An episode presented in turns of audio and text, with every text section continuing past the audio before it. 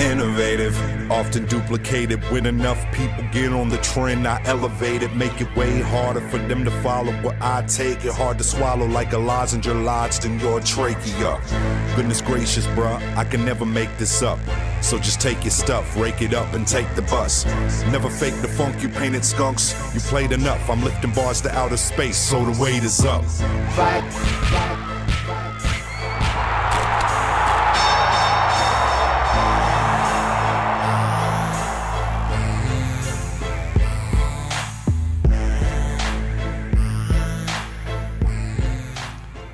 From the studios of WHUP LP in Hillsborough, North Carolina, the center of the known world, this is Dirty White Belt Radio. I am Jeff Shaw, and I'm very excited to have a packed show for you today with my guest, Brad Acosta. Brad is a prominent local brown belt competitor. He was on the first Toro Cup Superfight card, is on the next Toro Cup Superfight card, Toro Cup 6, coming up on February 11th. Competed at U.S. Grappling yesterday, all of which we will talk to him about. We will talk to Brad about teaching, about training, about competition, about his philosophies on jiu jitsu and life, and more importantly, all the reasons Road House is the best movie of all time. We'll get to that in our featured interview in just a second. Before that, I got to tell you some of the great things that are going on in the North Carolina martial arts scene and how you can learn more about them, as well as how you can get a hold of the show. You can always tweet at us uh, or Instagram us. We are on Instagram, Dirty White Belt Radio, DWB Radio. You can also use the hashtag DWB Radio or DWBBJJ, and we will see those posts as well. You can email the show at cagesidewhup at gmail.com. We got to change that eventually now that we have a new rebrand and whatever. But uh, but for now, you can use that email address to get a hold of us if you know of anything we don't. To start with the news, so U.S. grappling happened yesterday. We'll get to that in a second. Uh, biggest U.S. grappling tournament that's ever happened in the state of North Carolina. 350 plus registrants was really inspiring to see, and we'll, we'll recap that uh, during the course of the show. But for those of you that are interested in watching more jiu-jitsu, Toro Cup Six is February 4 on uh, on Fe- February 4th at Cageside MMA, Cageside Fight Company, and Triangle Jiu-Jitsu, 124 Lotta Road in Durham, North Carolina. There are more than 20 matches on that card, many many of which are outstanding matches that we've never seen before. We're going to get John Bagels Telford in the studio next week to give us a full preview of all the matches on that card, including Brad Acosta versus Wes Claytor from Gracie Raleigh, which is a match that we'll break down with Brad later. Um, but this is going to be certainly the biggest Toro Cup yet in terms of matches. We always strive to make it the best Toro Cup yet, and there's every reason to believe that that's going to happen. A lot of high profile matches have been announced, something I'm really looking forward to.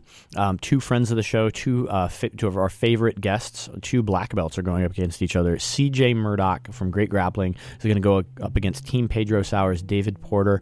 That is probably the match that I am personally most excited about right now. No offense, Brad, but I have it on very good authority from John Telford that at least one other match is going to blow your mind as much as that match will, and so he'll announce that match on the show next week. Also coming up, we at Dirty White Belt Radio are putting on our first event, and that is our first ever seminar that we're bringing to town. And we wanted to make a big splash with this, so we brought in the best in the world. Dominyka Obelenyte, who will be in town for three days and will be on the show when she's here, is going to do two days of seminars here in Durham. Now, this is outstanding. If you don't know who Dominyka is, you know, Google her name. We'll post some of her videos. She's won double gold, which means she's won her weight class and absolute, beating everyone no matter what weight at the Worlds the last two years. She's beaten the reigning world champion before that, the reigning absolute champion, Bia Mesquita. She is uh, just the best in the world right now, and is also, I have on very good authority, an excellent teacher and uh, someone that you really enjoy listening to. If you want to go out and train with her, she's going to do two seminars. One women only seminar that's going to be Friday night, February 17th at Elevate MMA Academy in Durham. Um, the pre registration is, I'll give you pre registration avail- uh, uh, information in just a second. The following day will be a co ed seminar open to everyone. That's going to be at Triangle Jiu Jitsu in Durham, North Carolina, February 18th, starting at 11 a.m. If you want to register or if you want more information, you can go to dirtywhitebelt.com. You can pre-register at dirtywhitebelt.com slash shop and save yourself some money. This is a tremendous value seminar. If you are a lady training jiu-jitsu, uh, you can get both seminars for 100 bucks, which is a pretty sick deal. Um, if you if you just want to attend the co-ed seminar, that's $75. If you just want to attend the Friday night class, that's going to be $40. So go to dirtywhitebelt.com shop and you can check that out. I'm very, very excited to to be bringing bringing Dominyka to the area, and I am excited to train with her. I hope you are as well. If you want to keep up on all of these events and what's going on in the community, we have a new interactive calendar at dirtywhitebelt.com. me, John Bagels Telford, Boomer uh, from Cage Side, a bunch of us who schedule events in the area, Cody Malte from Elevate MMA, uh, put our heads together and thought, you know, there's so many events going on. There's something, it seems like every weekend. And for those of us that plan events, that plan super fight cards, that plan seminars, that plan uh, special classes, that plan special community events, we don't want to schedule all over each other. And so it's really helpful to have all of that information available in one place. You know, everybody has their own preferred calendars, Google calendars or or, uh, or Facebook events and everything. But I just noticed it for those of us that just want to see what's going on with jujitsu and martial arts, that having that all in one place is really useful. And so you can go to dirtywhitebelt.com, click on the calendar, and you can actually submit your own events. So if you're bringing in a seminar a seminar teacher that is particularly outstanding, if you know of a fight card that's going to be great, if you just want to put your jiu-jitsu school's open mats up there, we have some of the open mats listed right now. Go ahead and go and, uh, and submit that, and hopefully we'll make this the vital community resource that I've always hoped it would be. Speaking of vital community resources, uh, we all know that US Grappling is the preferred tournament organization of Dirty White Belt Radio. They provide an amazing customer experience. I went out and competed yesterday along with 350 of my closest friends. It was a tremendous time. And I want to break down that US Grappling event. And it would be ideal if I had a prominent local competitor that gets out and competes and had a bunch of matches at the brown belt level. And as it so happens, I do have just such a person. So to, to lead into our featured interview with Brad Acosta from TFTC Academy, we're going to talk about U.S. grappling yesterday. How, how are you doing today, Brad? Good, man. Thanks for having me. I really appreciate it. Thanks for having me in here. Our featured interview today is brought to you by Toro Brazilian Jiu Jitsu Company. Toro BJJ produces the highest quality gis, rash guards, and grappling supplies for every Brazilian Jiu Jitsu practitioner. You can check them out online at torobjj.com. Our thanks to Toro Brazilian Jiu Jitsu for making our featured interview possible. So let's get to it. Before we talk about U.S. grappling, maybe for those of us that haven't uh, trained with you, which is almost no one, um, uh, maybe you could give us a little bit on your background, like who you are, how long you've been training, and just who Brad Acosta is. Yeah, um, so I started jiu-jitsu, I guess, a little over six years ago, and uh, just got the itch, and literally from from the first day I started, uh, it started being six, seven days a week, two a days if I could, sometimes three a days, and uh, just nonstop, just kind of in seek of information and training and training partners, and uh, started with Jeff Baum. And uh, have you know trained with him for a long, long time, and uh, with Neil Weaver now, and Brian Mingy, and uh, at TFTC Academy, and now we have a Cary location. We've got one in Clayton as well, but uh, I'm at the Cary one almost full time, and uh, just um, training nonstop. I like to do the competitions, and uh, I like you know getting to roll with different people and uh, experience different, uh, all sorts of different games and uh, styles, philosophies. yeah, I just enjoy all of it you pulled out, you you um, mentioned a lot of things there that we're going to pull out later. Your role as a teacher, your role as a training partner, you know TFTC, your new location. Uh, but for now, let's get started with you as a competitor. I know, and we'll also talk about your competition career, including things like playing professional soccer, which I know a lot of folks want to hear about. But your most recent competition experience was at U.S. Grappling, and, and this was the biggest U.S. Grappling that has ever happened in North Carolina. And what what was your experience there like? Uh, not we'll talk about your matches in a second, but just generally, what were your impressions of the event? Yeah, I was impressed. Uh, packed house. I did not know it was going to be that big. I didn't know the convention center was that big. I uh, I'd never really been inside there, and I didn't know that had spaces that that large. But there was a, a huge kids turnout, which was exciting. We had, I think, about twelve kids competing um, from our gym, which is awesome. And uh, so I got to watch a bunch of their matches and uh, see a lot of friends. And I tell you what, there was a lot of people from out of state. Uh, people were traveling for this one. Usually, it's kind of the same, you know, North Carolina scene, and every once in a while, maybe someone from uh, right on the border of Virginia. But we had people from D.C. coming down and a little bit farther, and uh, yeah, there's a lot of people I had not seen before. Yeah, and that was inspiring. Like a ton of Virginia gyms, a ton of folks from around from around the D.C. area. A lot of people made the drive.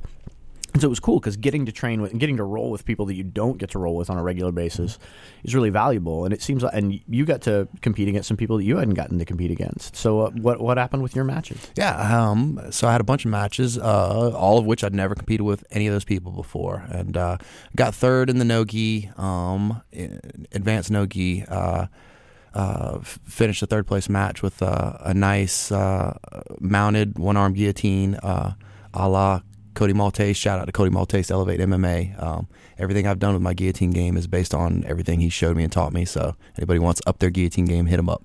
Um, outside of that, I did get stuck in a uh, a little leg entanglement. Um, and I was telling you earlier, I, uh, a little frustrated by that. I used to just if someone would want to play a leg game, I just avoided it and would get out of it and uh, just not not even indulge in that at all. And this time I was kind of, you know, I, have been working on it the last year or so, trying to get better at leg attacks. And uh, instead of backing out of it and just avoiding it, I was like, okay, let's embrace this and let's see where it's going. And I'm gonna try to I'm gonna try to play this. And uh, I got stuck in a uh, a shootout where I had his leg and he had mine, and uh, whoever gets the quicker draw usually ends up winning. And I was not the quickest on that one, so uh, oh well, lost that one. Live and learn. And uh, in the gi, I got third as well. Actually, in a pretty deep little uh, brown belt division, and uh, I lost to. Uh, DeAndre Corbe on points, I think nine to two is the score. Um, and, and, he's a machine. He's it's very tough to slow that kid down. Um, and what did he win? Did he win gold or silver at the World Championships last year?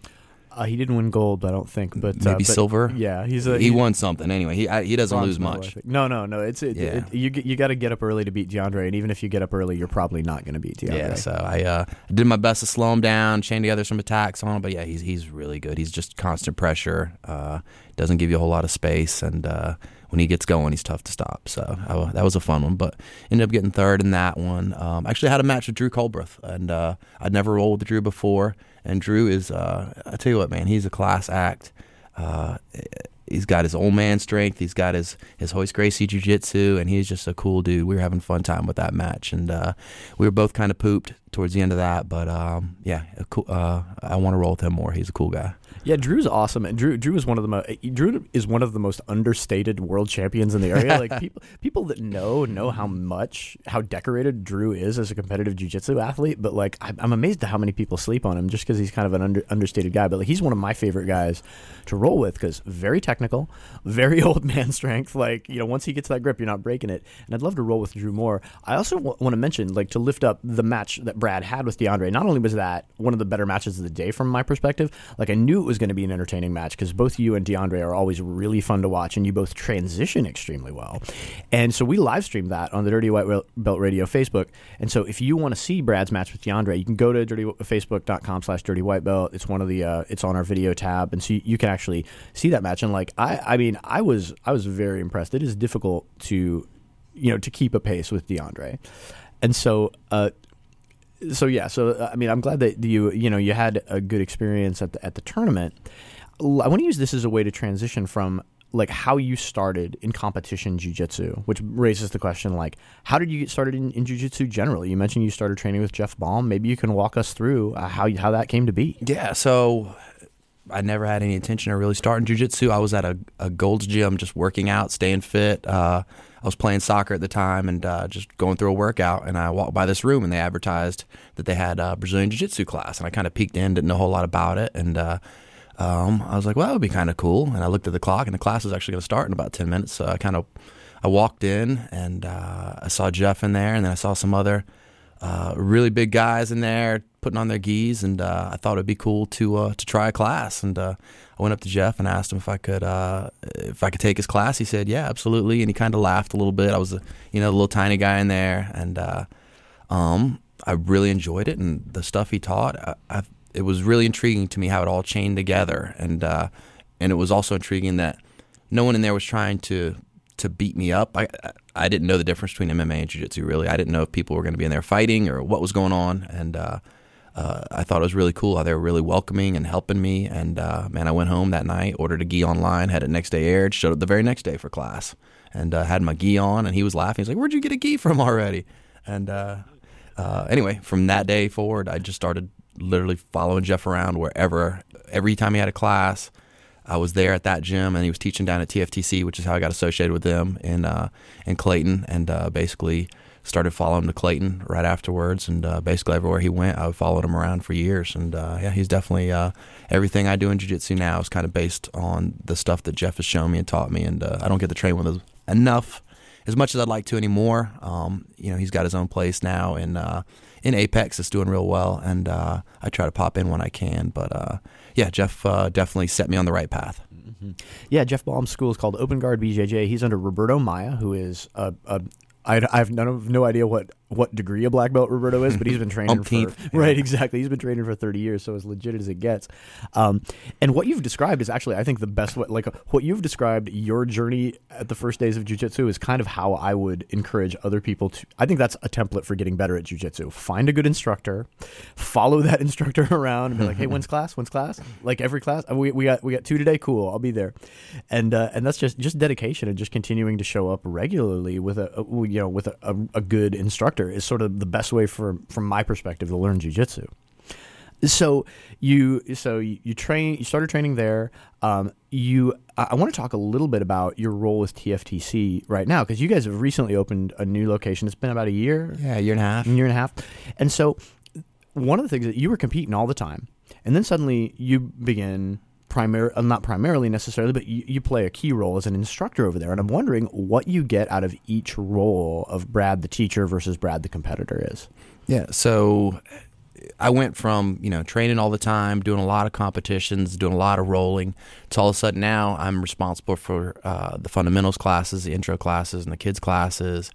And uh, I, my training kind of stopped a little bit. It kind of paused, and it got frustrating for a while. So for about eight or nine months, when we first opened up, I went from you know it went from rolling six or seven times a week uh, to once every three or four weeks if I was lucky, just because you know you got to supervise white belt versus white belt matches. You got to make sure people aren't you know having the death rolls, and you got to pair people up size wise to kind of make sure people are safe. Especially you know there's no one more dangerous than like a, a newer white belt. And uh, you kind of they don't know what they don't know yet, so you got to kind of make sure everyone's safe and has a good training atmosphere. But uh, anyway, so yeah, I, uh, I kind of put my training on on the back burner for a while, and um, I was still on the mats and I was still doing things, but teaching and uh, and helping is a lot different. I guess whenever you have a business, you have to make sure it runs correctly, so you kind of don't get to do the things you're used to doing. And uh, so I uh, yeah, I got more of a, a, a teaching role, and um, I'm getting back to where I'm still I'm teaching a decent amount now still, but uh, I'm, I'm able to fit in my training as well.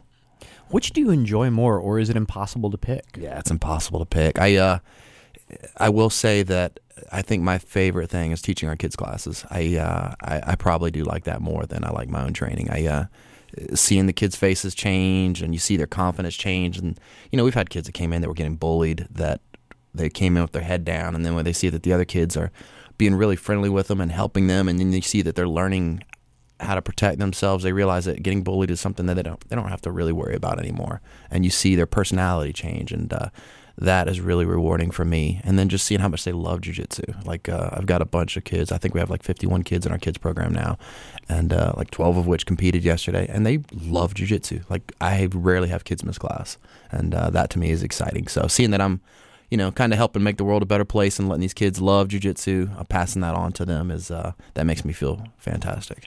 Well, when your first kid grows up and submit me, I'm going to be real mad at you, Brad. the kids, They're coming, my man. They are coming. it's Trust true. me. The kids are coming for us all, and uh, you know, but but but it is great. And like, uh, what, you know, a lot of people that don't do jujitsu, I think, get confused when we refer to jujitsu as a journey. But I think Yeah. what you just described explains why it is a journey, right? Because there is a season for you to be like intense competition. I'm training all the time. My diet is right. I'm looking at my weight, and I'm I got my you know.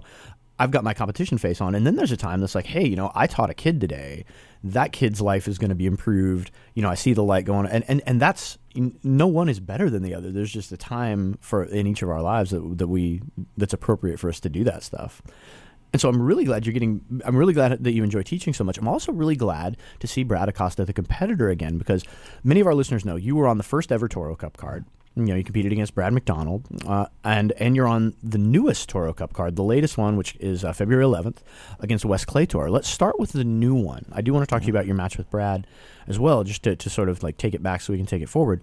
But you know, Wes, another uh, brown belt competitor from Gracie Raleigh, really tough guy, had one of my favorite Toro Cup matches ever against Kyle Trujillo. Very tough competitor in his own right. And so, well, how are you preparing for this match? What do you know about Wes, and uh, and what do you expect? Uh, preparation wise, I mean, I do the same thing I kind of do for everything. I don't ever spec like specifically train for a competition. I, I just come to class, I train smart, I train hard, um, and just stay fit, roll as much as I can, and uh, just try to do the things I'm good at. As far as uh, I've never rolled with Wes. I've seen him roll at a few matches and tournaments and t- a couple Toro Cups, and uh, I know he's good. I think he's got a game that's probably pretty similar to mine, and uh, I know he's got a, a, a real good motor, so he's going to go. And uh, I mean, he's one of Brandon's guys. You know, Brandon Gardner, Gracie Raleigh. So if if you're one of Brandon's guys, you are going to be good. Uh, I know that for a fact. Brandon is very good. He's a very accomplished teacher, fighter, competitor. Uh, you know, it, he doesn't leave a whole lot of stones unturned. All his guys are very well-rounded grapplers, and uh, so I'm looking forward to. it. I think it'll be fun. Uh, I think I've talked to Wes a couple times um, before him and I ever knew we had a match, and he just seemed like a really nice guy. And uh, I always like competing when it's uh, super nice people. It makes it a lot more fun and rewarding, and it's uh, you know I, I, just like sharing some mat time with uh, people that kind of have the same outlook on things as I do. Mm-hmm. I will say that, like you know, uh, my comments about the Murdoch Porter match aside, your match is one of the ones I'm looking forward to the most for some of the reasons you just described, which is like both you and Wes keep a high pace. Both of you like to transition. N- there is no give up in either of you, and so I'm very excited to see that match. You know, uh, I saw Wes at the tournament yesterday. I know he was looking forward to it as well. So, uh, you know, Toro Cup, uh, February 11th. Uh, really looking forward to that. And it also must be kind of cool. Like, you know, as somebody that's been involved in the Toro Cup from the beginning, it's very cool for me to see you continue to be on those cards. And so you were on the first one, and we, we didn't know whether, you know, we're just like, let's try this and see what's going to happen. And so you, as a purple belt at that time, we matched you up against Brad McDonald, a guy who's been training forever, a guy whose birthday it is today, by the way. Happy oh, birthday, happy Brad. birthday, Brad. Yeah, man. Like, a guy, Brad's been a fixture of the local martial arts scene since long before you and I were training. And so, what do you remember most about preparing for and competing in that match on Toro Cup One? Um, preparation wise, like I said before, it was the same. I was that was when I was training a lot and rolling a lot. So, uh, um, well, what? Pre- let, let, me break in and just ask, like, and to, to, to drill down on the preparation question. When when you know, I think it was me that called you. Yeah. And it's like when when we said, hey man, we're doing this thing called Toro Cup, and it's going to be a super fight card. Like, irrespective of you like preparing yourself athletically, what did you think of the event? Were you like, okay, let's see where this goes? What did you expect? I, I, that was kind of right around the time I guess Metamoris came out, so there were some grappling tournaments and they were kind of popping up, and I. It was wasn't the turn. It was the super fight format where it's just one match and you you kind of pair people up, and I didn't know what to expect. I uh, it turned out to be a lot bigger than what I thought, and uh, um, I was actually it's funny I'm trying to prepare for my matches, but I was really looking forward to some of the other matches that are on there. When you guys started listing out some of these names, I, I was I was like, wow, that would be really cool. I'd love to watch some of these guys compete against one another. So I'm preparing for my match, but I'm also looking down the card, saying, wow, I, I, all right, so I want really want to see that one. Who do I think is going to win? And yeah, that was really cool. You guys had a lot of, uh, you know, it's uh, like a little all star cast of people going against one another, and. Uh, it raised money for charity. I can't remember what the charity was. Was it? Uh, I think the first one was Mission Twenty Two. Maybe. Uh, uh, like we've done Mission Twenty Two. We've done Geese for GIs. We've done um, an animal shelter yeah. in, in, here. So I think it was Mission Twenty Two for the first one. But uh, but there've been six, and I've had a lot of concussions. So yeah. it was uh no, it was a really cool event. I'm anytime you can put together something like that. Like I, MMA is fun. Going to MMA events is sometimes fun but you get a different crowd, and the jiu-jitsu crowd is so much more respectful. No offense, MMA crowd, but uh, the jiu-jitsu crowd is, you know, the, there's no trash talking. There's always respectful handshaking, a lot of compliments, and like oohs and ahs, and you know, people cheering, and you know, it's, it's a happier environment. Yeah, and like, and uh, you know, what? I don't think, frankly, neither of us, none of us knew what to expect. Right? We were like, you know, it's sort of like throwing a party, and you hope people show up, and people did show. People showed up in force. Like we weren't prepared for how many people showed up in force, and I hope we didn't violate the fire code with that first one. But, but um, it, it's it's been really cool to build and like watch watch it grow into something that's sort of a fixture and I've done six of them now. And so that's why I want us to look back at the first one because, you know, nobody really knew what what was going to happen.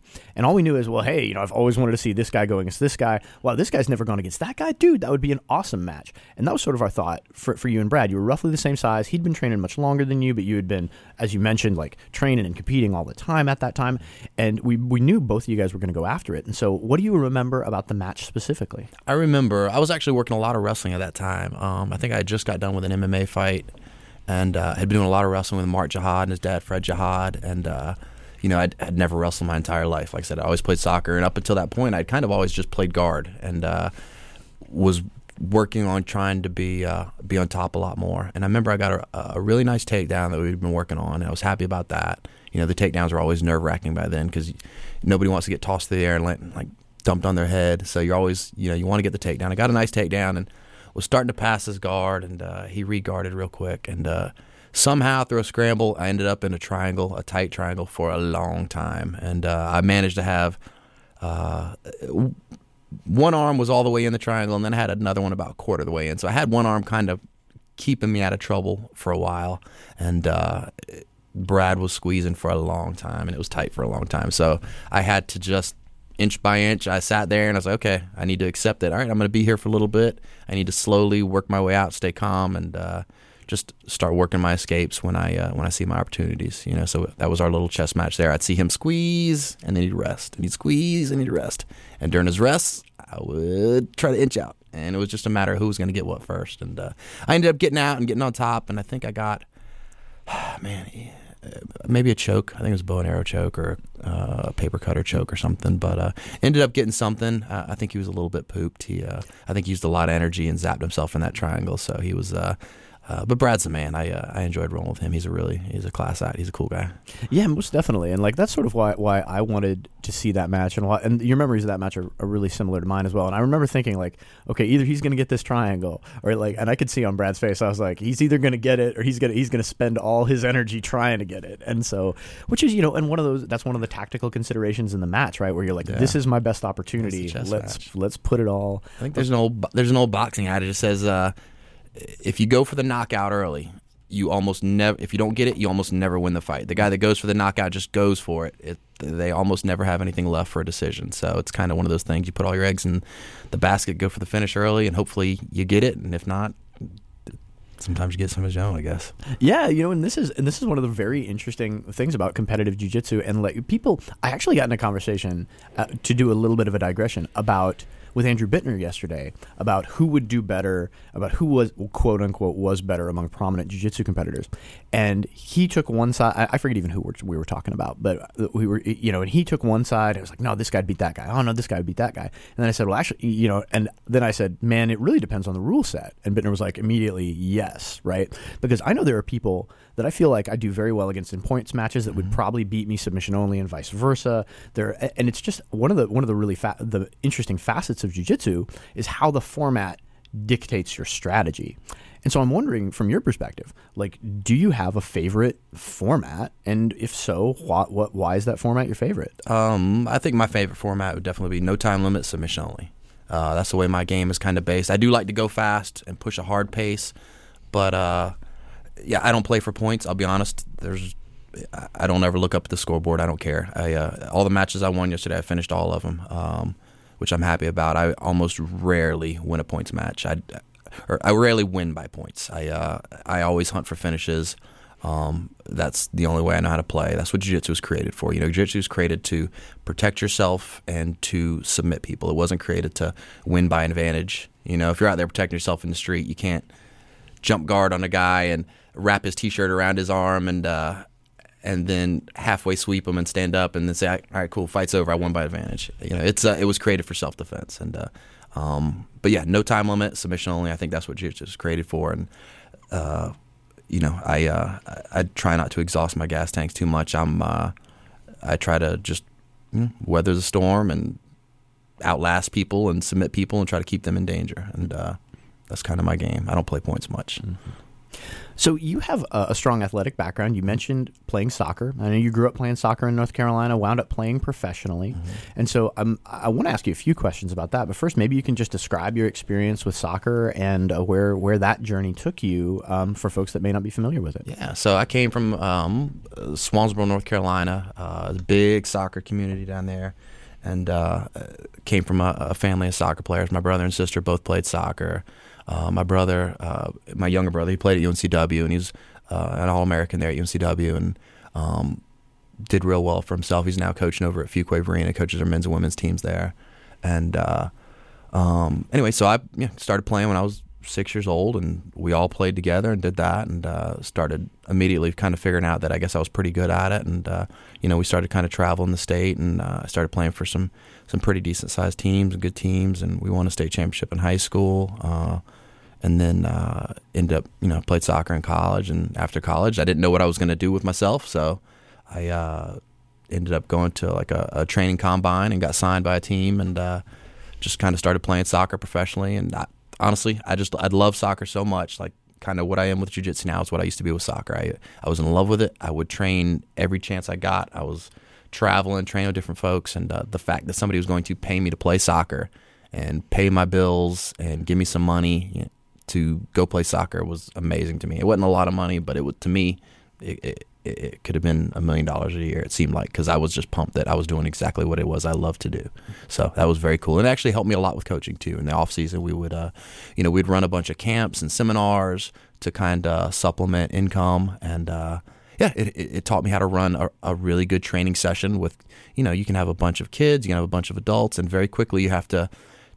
Uh, manage numbers, you have to manage time, you have to get everything flowing. You can't have any downtime for people. So you can look at a room full of people and instantly start coming up with a session almost on the spot. So I got to where I can uh, run a decent session and uh, yeah, soccer uh, definitely set me off on uh, my athletic uh, endeavors, I guess. You know, we've never talked about this, but it occurs to me that one of the best jujitsu and martial arts minds I know, and someone who's taught a, seminar at your gym, is also one of the biggest soccer fans I know, and that's Dave Camarillo. Oh, I didn't know that. Yeah, no, he watches the Premier League. He watches um, uh, the, the what's the the, the uh, he watches many of the the prominent professional soccer leagues and is just pretty obsessed with it. And he talks about it on Twitter. We've talked about it, and so like so I, uh, my question, which you've just answered, is had you ever talked with Dave about it? But like next time, you guys have to have a soccer conversation because that dude is into it, and I would be very interested actually in hearing his thoughts on the question I'm going to ask you, which is. Are there tactical and strategic similarities between jujitsu and soccer that you notice as a competitor or as a coach? Um, tactical.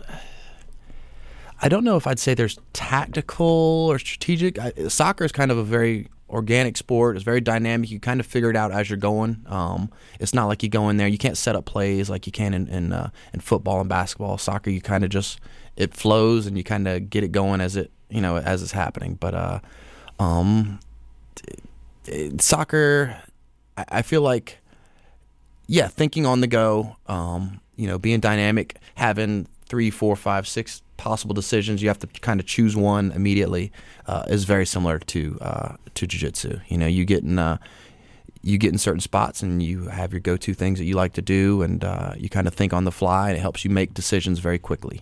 So I feel like if you like to play a, a very quick pace game, which I do, um, I think is probably based on me playing soccer. You know, I like to make decisions quickly and go with it and don't look back, and uh, that's kind of what you have to do. You know, I'm not a uh, a sit down and close my guard and keep someone tight and slowly, methodically work my way up there. I don't, I, I can't do it. I, have tried. It's not my game. I uh, I'm going to get going and I make decisions very quickly, and we're going to see where we end up in the next couple minutes. And I have no clue where I'm going, but I know I'm going to get there fast.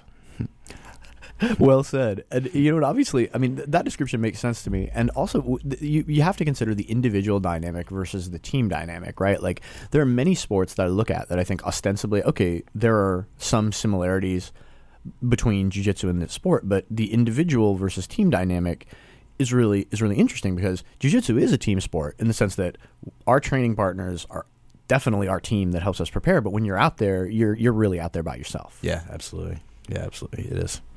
And so, how do you how do you think that individual and team dynamic plays into your competition? Because you're a coach helping prep people for competitions, and you're also an individual competitor. And so, I guess how do you how do you think of that? How do you how do you think of the team versus individual dynamic in competitive jujitsu? I um so you know with soccer when you lose games, there's, there's almost always a reason why you lost, and everybody will talk about it afterwards. Oh, we lost because uh, you know this this referee, this official made some bad calls here, or we gave up a terrible goal here. This guy was off sides, but they let it play play out anyway. That guy called an advantage. Yeah, it wasn't an advantage. Yeah, some junk. But in jiu-jitsu, you're out there. You have no excuses. Every time I've ever lost, I don't have an excuse. I lost because um, I'm not good enough. You know, Marcelo Garcia kind of screwed it up for all of us. He's the little guy that beats all the bigger guys. So you can never say, "Well, he beat me because he's too strong." No, Marcelo Garcia beats people. You know, if if your skills are high enough, you you will win.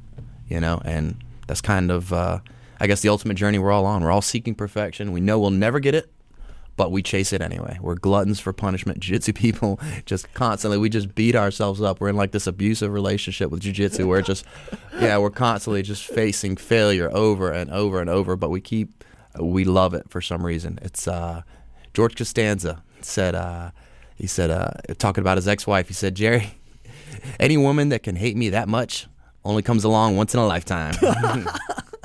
and that's how I feel about jujitsu. It's uh, I don't know why I love it, but I do.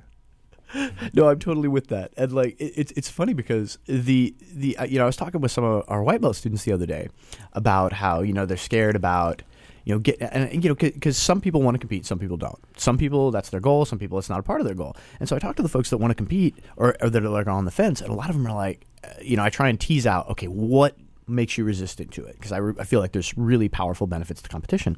And the the common answer is well I'm, I'm afraid of getting out there and embarrassing myself and feeling like a fool.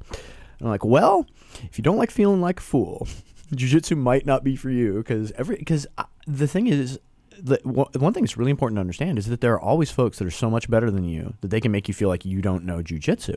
And you, you and I have been training about the same amount of time. We both have trained, you know, put in a lot of hours on the mat. And like I'm sure you've rolled with people that just make you feel like, man, I thought I understood the half guard. Obviously, I don't understand the half guard you know and but that's inspiring too because yeah. it's like if i keep continue to train if i continue to strive on that quest for perfection you know, I can be there in five years, ten years, however however long uh, the the person, you know, that uh, you know, I, I can I, I can get much closer to that goal. Yeah.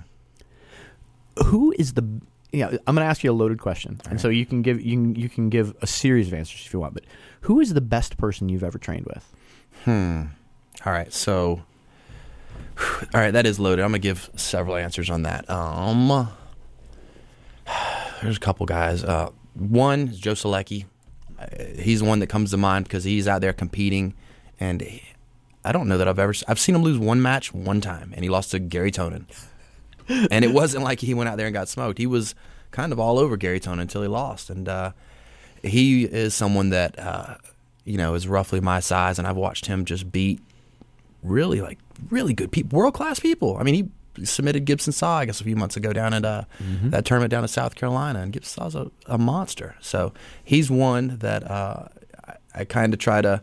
I never try to reinvent the wheel. I see what people are doing that works, and I try to copy that. So I, there's things he's doing that I'm trying to copy, and uh, um, another one. I mean, Brian Mingy's another one. Like people don't get the role of Brian enough, and I know he was on the uh, the BJJ. Uh, yeah, the thing with Solo. Yeah, yeah the, out there in California, the BJJ Library Challenge, where they brought out you know like eight of some of the best black belts in the world, heavyweight black belts, to compete in this kind of real world reality show house type thing. And like Brian, it didn't the way it aired, it didn't make it look great. But Brian, and he'll never tell you because he's a warrior, but I mean, he in one of the matches tore his shoulder all to bits, like one of the first matches, and they they kind of told him, "Hey, you, you, there's no problem if you want to bow out." And he said, "No, absolutely not. You know, I'm here. I'm going to compete, and I'm going to try to win, even with one arm." So he couldn't even put on his gi. They were putting on his gi, but they never aired any of that. They they would put on his gi, and he went out there and did his matches, and he's never made an excuse. He doesn't tell anybody about that, but um, he didn't get to show how good he really is. But he's a he's a machine. He's one of the the the few big guys I've ever rolled with that doesn't use it he doesn't squash me. He'll play light, and no matter where I go, he just submits me wherever I'm at. But he'll also let me attack things, and he's just. You, it's cool to see somebody that kind of plays with you. You know, I feel like I'm a somewhat dangerous grappler, and he just kind of entertains me and lets me go wherever I want to go. Um, let's see another one. There's a guy in Wilmington, uh, John Salter, that uh, is fighting for Bellator right now. That uh, is a machine, very much the same way I just described Brian is the same thing. He's a, I, I'd never really felt anything like that. The way he grappled is, uh, man, he is very proficient, very good, just very, same thing. A bigger guy that would let me go wherever I wanted to go and submit me when I get there. And yeah, he's he's the real deal. Absolutely. He, uh, I don't know if you saw it. He had a, a Bellator fight against Brandon Halsey a couple months back, and uh, I did. He hadn't it. fought in a couple years. He's been down in Wilmington training. I've been down there and trained with him a few times. And I looked at when the fight came up for whatever reason, something came across my phone. I saw odds on. I never gamble on anything, and he was like a minus or a plus four hundred underdog, and uh, he was fighting a guy that's kind of prominently a grappler, a wrestler. And I was like, oh my god! And I called my friend that trains Wilmington, my friend Buddy, and uh, I said, oh, we have to bet money on this. yeah. I was like, and we bet money on it. We ended up winning a couple thousand dollars because John submitted him in the first round, which we all said would happen. And uh, yeah, he's he's the real deal. So maybe there there's my answer. That's those three are some of the best I've ever rolled with, I think. And uh, I'm sure there's other good ones out that I'm probably forgetting, but those are three that come to mind real quick. Those are three great answers, and I admire you for not leading with the guy that made you a few thousand dollars. and, and, and congrats, by the way. But like, yeah, those are terrific names. Like most everybody knows Joe these days, Joe Solecki, because of his career in MMA, and he's just out there competing all the time in grappling and MMA, and just just killing cats. Um, I do agree with you that like I think Brian's one of the most well kept secrets in North Carolina about how good that he is, and you know, and uh, it should it should come as a surprise to no one that reality TV doesn't doesn't doesn't always live up to the reality angle of things, but uh, but yeah, I always enjoy talking with people about you know who the best that they've trained with with are. You know, so so to take a take a bit of a different tack, you know, you're a brown belt now. You've you know beaten really good cats at brown belt, and had really memorable matches at brown belt I'm wondering if brown belt Brad could tell blue belt Brad, hey man, I know you're working hard trying to get better. Here are some things you need to change in order to get better. Because I'm sure there's some blue belts listening right now that would get a lot out of your answer. Yeah. So um, one would be I would you know I I would stay off the internet and stop looking up the fanciest new crazy submissions. You know, like instead of uh, I remember I think I was looking up something one time like a, submission to do when I'm on the bottom in side control. Like, hey, if I could just attack from down here, nobody'd ever see it coming. When really, I should have just been focusing on escaping side control. Here's what I need to do, and this is the best way to do it. Just focus on the fundamentals and building up that foundation. But um, yeah, that that would be one thing. Uh, but um, I guess life wouldn't be as fun if we all did the most intelligent thing every time. We kind of got to do something dumb and then learn from it. But uh, that would be one. Another one would be just have have fun with it. I was very serious with jiu-jitsu, white, blue, and then slowly into purple belt. And uh, actually, Mary Holmes kind of talked to me about it one time. I was I was in one of those slumps, and somehow her and I were talking, and she goes, "Yeah, I used to be the same way." And I just decided one day I'm just going to start having more fun. You know, I'm going to stop putting so much pressure on myself, and I'm just going to enjoy it more and kind of enjoy the ride. There you go. That's that's my advice. Enjoy the ride. Like you're going to be doing this for a long time. I want to do this you know, you know what? Drew Colberth was out there competing. He's 50 years old and competing with all the young guys, and uh, that's exactly what I want to be. I want to be someone that can still hang and still enjoys doing it, still going to competitions. And do that, you have to take care of your body. You can't put so much pressure on yourself. You have to just enjoy the ride. Like it's at one point, it will be over. You know, I, I, hate to think about it. I hope I can do it till you know till the day I die. But at some point, there's going to be a day where you can't get on the mat anymore. And when that day comes, I'm going to hope I uh, it, I really enjoyed everything it was I was doing. So don't worry about the end result. Enjoy the ride. Enjoy the people you're meeting that you're training with, because uh, you know friends that will let you choke them and throw them around. Those are people that don't come around a whole lot. So you need to embrace it and take care of them, and you know enjoy being around them. Uh, yeah, you know, I, am just waiting until they can install my consciousness into a robot body so I can train forever. and like Andrew Smith assures me, it's just a couple more decades before radical human life extension, and I'm counting on that. So that, that better happen. But, but yeah, I think that's I think both of those points are are really really good good pieces of advice. So on that, was that the was that the script from Robo, RoboCop two that you just gave me? By the way, yeah, absolutely. We're gonna we're gonna make we should make. I, don't know whether we want to make RoboCop a, a RoboCop sequel more or a Road House sequel, and uh, but and and no, we're not going to talk about Road House just yet. But I do have a Road House segment in mind for us. Yes. So. Uh, so yeah, so on, on, the topic of taking care of your body, like what uh, what type of nutritional advice do you have for fo- or, or like either fitness, health, nutritional advice that doesn't involve the McRib?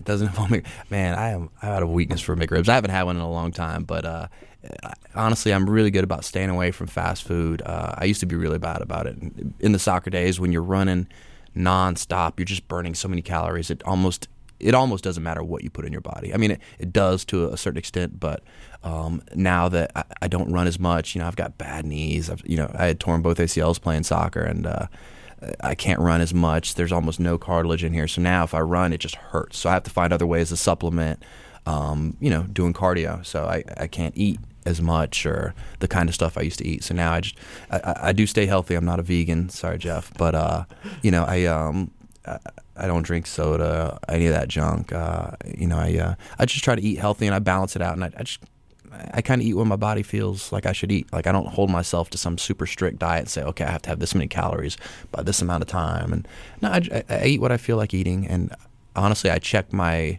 every Sunday. Uh, I check my weight.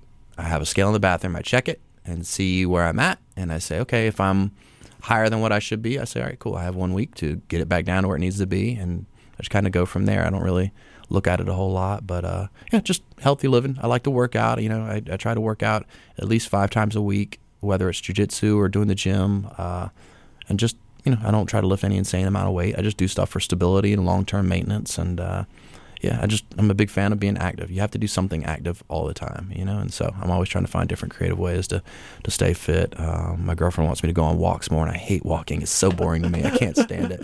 So I've got it to where. Uh, uh, I bought her a bike so we can go on some bike rides, and uh, we have the Greenway right by our house. So we do a lot of bike rides and uh, and stuff like that. So that's uh, a lot more fun than walking, I think. Yeah, most definitely. Like I, I, I um, I, I, I joke, and I'm 80 percent serious about this. Like when people ask me why I got into jujitsu, I was like because I hated running. Oh, running was the the most boring thing. Yeah, I like hate it. seriously, because like, and, and specifically for me, like if I'm if I'm out bored, and like you, I don't have the great the greatest of knees, and so you're out there. Your knees are taking a pounding. You're bored. You're moving slower than you do on a bike or in a car. And there's a and there's Fullsteam right by my house, Fullsteam brewery. So if I've run like a half a mile and I'm like already like this sucks, this sucks, this sucks. There's a beer store right there. Then I'm probably just going to go in and have a beer. On the other hand, if Brad is trying to toe hold me or Drew Colbert is trying to choke me, I'm going to keep moving. I'm going to keep moving, and so that just inspires me to to continue. Also, jujitsu is way more fun, but Yeah. but uh, but that's sort of part of it.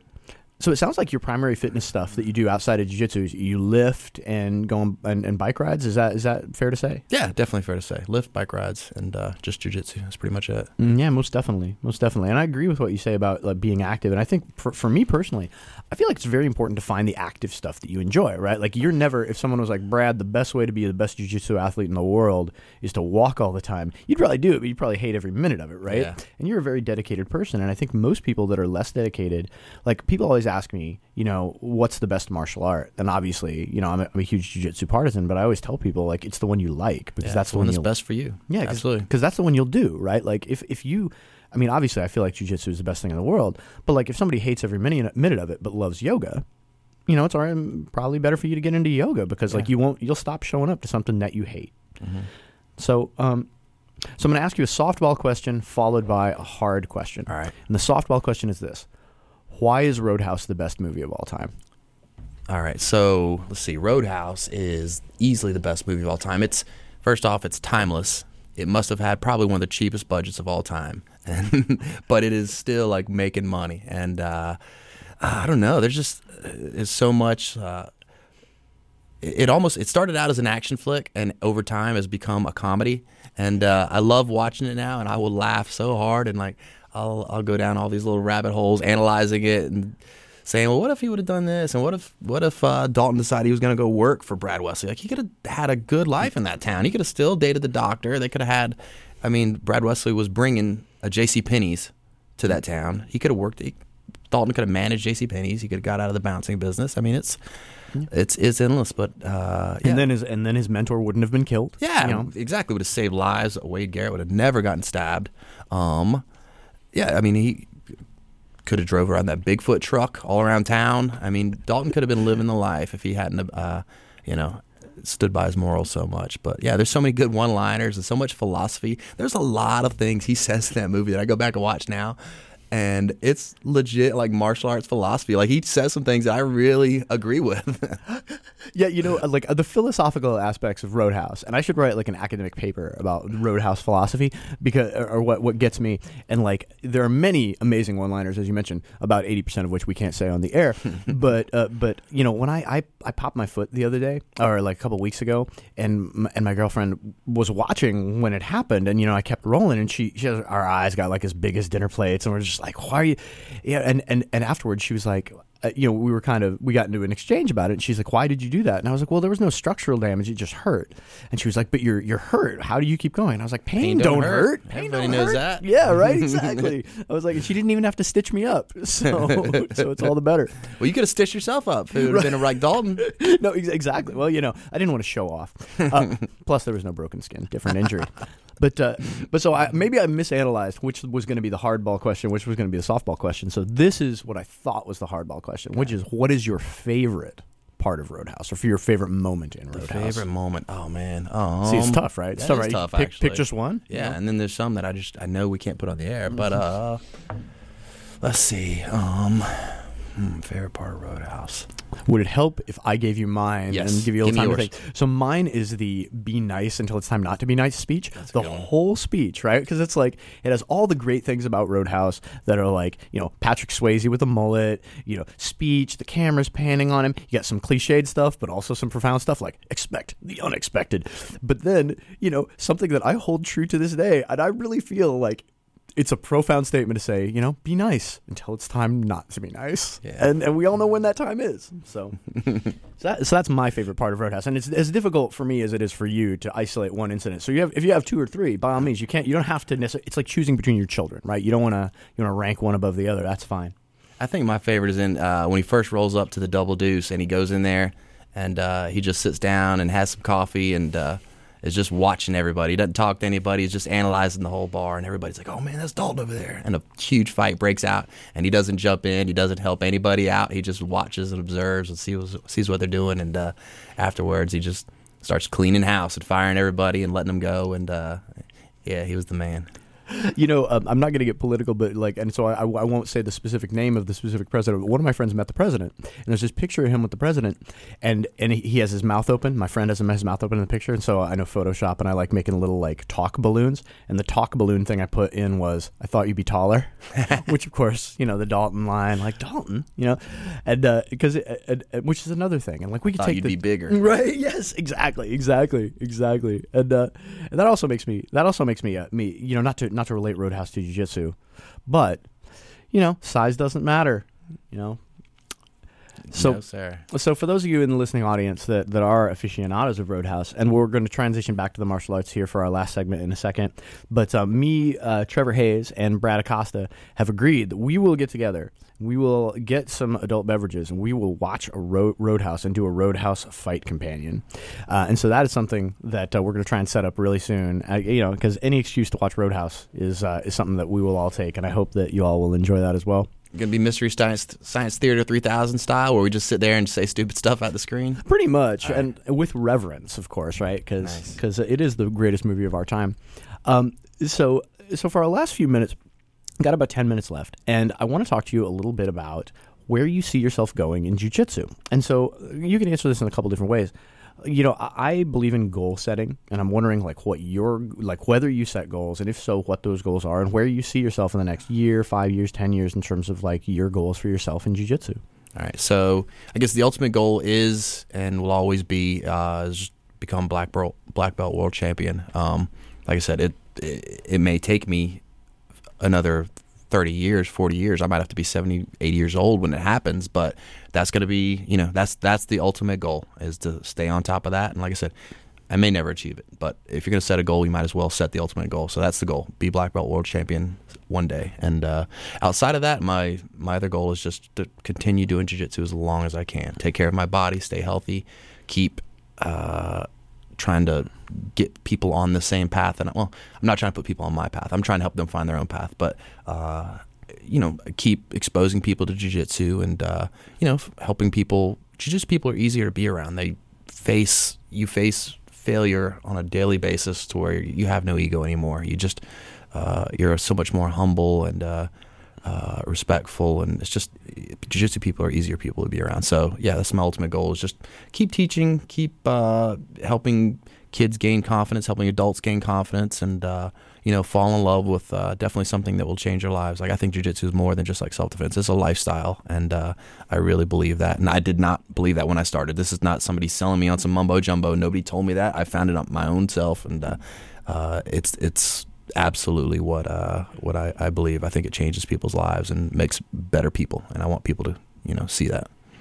That's well said, and I absolutely concur with that assessment of jujitsu. And you know, and so to, to speak about two of those things uh, before we get into our final question, like I, I absolutely think that setting high goals is the way to go because you know if you keep striving for those goals, you're going to get closer to that ideal of perfection. And I also think I completely concur with the assessment of jujitsu being a lifestyle that, by and large, makes people better people. It weeds out the folks that are that are not as dedicated, that are and that are bad folks and makes you know it, it's certainly improved my life and I think improved and made me a better person and so it's it's admirable to continue to want to pursue that for other people. And as such, because the jiu-jitsu community is such a tight-knit one, we always, we in the jiu-jitsu community love our shout-outs. And so I'm sure there are people, I know there are people that have helped you along the way, that have helped you in your journey on martial in martial arts that continue to help you to this day. And so I'm wondering if you, if there are particular folks that you want to shout out, isolate, and thank as people that have helped you and continue to help you. All right, yeah. Um, let's see. Shout out, obviously, Jeff Baum. He's the one that helped get me started on this. If uh, he hadn't been so uh, kind and welcoming to me when I first started jiu-jitsu, I may have never ever come back for a second class. And uh, uh, it's weird to even think about what my life would have been if I hadn't uh, I walked in there that day. Um, you know, Neil Weaver, another coach of mine, who's uh, he's helped me out a lot. Um, without Neil, I would have probably never fought in an MMA fight. you know, Neil is he's the one that kind of convinced me that uh, I was capable of doing things like that. And uh, Brian Mingy, another one, he's uh, uh really helped kind of evolve my game and take it to the next level. And uh, is kind of you know I'm adapting some of the things that he does and uh, making it part of my game. And it's really fitting well with the way I like to move and the way I like to compete. And um, some more folks. Roy Marsh is uh, someone that is a really fantastic teacher at Southern Pines. Like I, I wish he lived closer. I don't get to train with him enough, but every time I've trained with him, he's got this really insightful uh, criticism, and he just really, uh, I, just don't see how you couldn't get good at jiu-jitsu being around that guy. Um, you know, Brandon Garner helps me. Jason Jason Wingate, when I train with him, is also really helpful. Those guys have always been really welcoming to me at Gracie Raleigh. So I uh, I do appreciate that. Um, some of the guys down at Evolution, like Adam Jetton and Neil Zumbro and John Salter, those guys are really good. Like they've got a really cool vibe down there on the beach, and uh, I, I, really like everything they're doing. Cody Maltese, another one, Elevate MMA. Like I said, he uh, uh, is giving me some things I didn't have with my game he, that instantly are starting to work now, and I'm uh, making it work. And he's got a really cool philosophical side to him and a really positive outlook on things that you know, I don't anything he wants to do. I feel like he can do it. He's going to be successful in anything he chooses because of his attitude, and uh, I like being around that. That's infectious, and you like you want to be around people like that. So they're always a big help. Um, and uh, outside of that, you know, I've got some really awesome training partners: Buddy Edwards, uh, uh Jeremy Seff, Randy Wark. Um, uh, there's so many to name. I can't remember them all, but uh, um, we've got a really cool, positive group at our gym, and uh, I like being around it. So I'm glad we have a, a, a, real cool training atmosphere. So sorry about all the shout outs. Um, my girlfriend Imogen, my dogs Rico and Fetzer. Uh, love those guys, all three of them. And, uh, you know, uh, she puts up with a lot of, uh, Imogen puts up with a lot of me going to the gym and a lot of laundry coming back, a lot of gis and, uh, shirts and rash guards and shorts, and uh, it's not easy. But you know what? She's uh, never given me a hard time about going to jiu-jitsu and is always just happy to see me when I come home, and I really mm-hmm. appreciate that. I know it's not always easy, but uh, she makes it as easy as it can be. So I do appreciate that. Yeah, you got to shout out the dogs and the girlfriend. And uh, I also say, like, jujitsu is about many things for me. It's about fun, friends, competition. It's about learning. It's about improving myself, but mostly it's about laundry. Yeah. so a lot of gis. Well, my guest has been Brad Acosta. Brad, I've had a blast having you in the studio, man. Thanks for showing up. Hey, thanks for inviting me. I appreciate it. I want to talk to you guys about Cageside Fight Company for a second. I've been buying from Cageside for more than six years, and about 99% of the gear that I use is from Cageside. That's not because other companies don't make good stuff, they do. It's just that Cageside offers the highest quality products at the best value and, no joke, the best customer service I've ever experienced in my life. So whether you're looking for shin pads, whether you're looking for Thai gear, whether you're looking for Brazilian Jiu Jitsu gis or Vale Tudo shorts, whether you're looking for the coolest t shirts around, check out Cageside.com or come into their fight shop at 1 224 Lotta Road, right in Durham, North Carolina. You won't be sorry. Another thing I want to mention about Cageside is they do more to support local fighters and local Brazilian Jiu Jitsu competitors than just about anybody else. And so we've got to support the people that support us. Check out Cageside Fight Company, 124 Lotta Road in Durham, North Carolina, or online at cageside.com. Guys, this is Dirty White Belt Radio. My name is Jeff Shaw. My guest has been a competitive TFTC brown belt and instructor Brad Acosta. You can see Brad compete at the Toro Cup on February 11th at Triangle Jiu Jitsu in Durham, North Carolina. That's the same location as the Cageside Fight Company location, 124 Lotta Road in Durham. A lot of other amazing matches on that card, and you will hear me discuss them with John Bagels Telford, who made the matches on next week's show. We will also have a bonus show featuring John Shell, whose MMA fight, his uh, MMA debut, his official MMA Debut is this coming weekend on uh, on the uh, Next Level Fight Club show in Raleigh. So we'll be talking to John about that. I always have a great time uh, doing this radio show, and I want to thank you so much for listening. Um, my name is Jeff Shaw. This is Dirty White Belt Radio, and we will see you all next Sunday.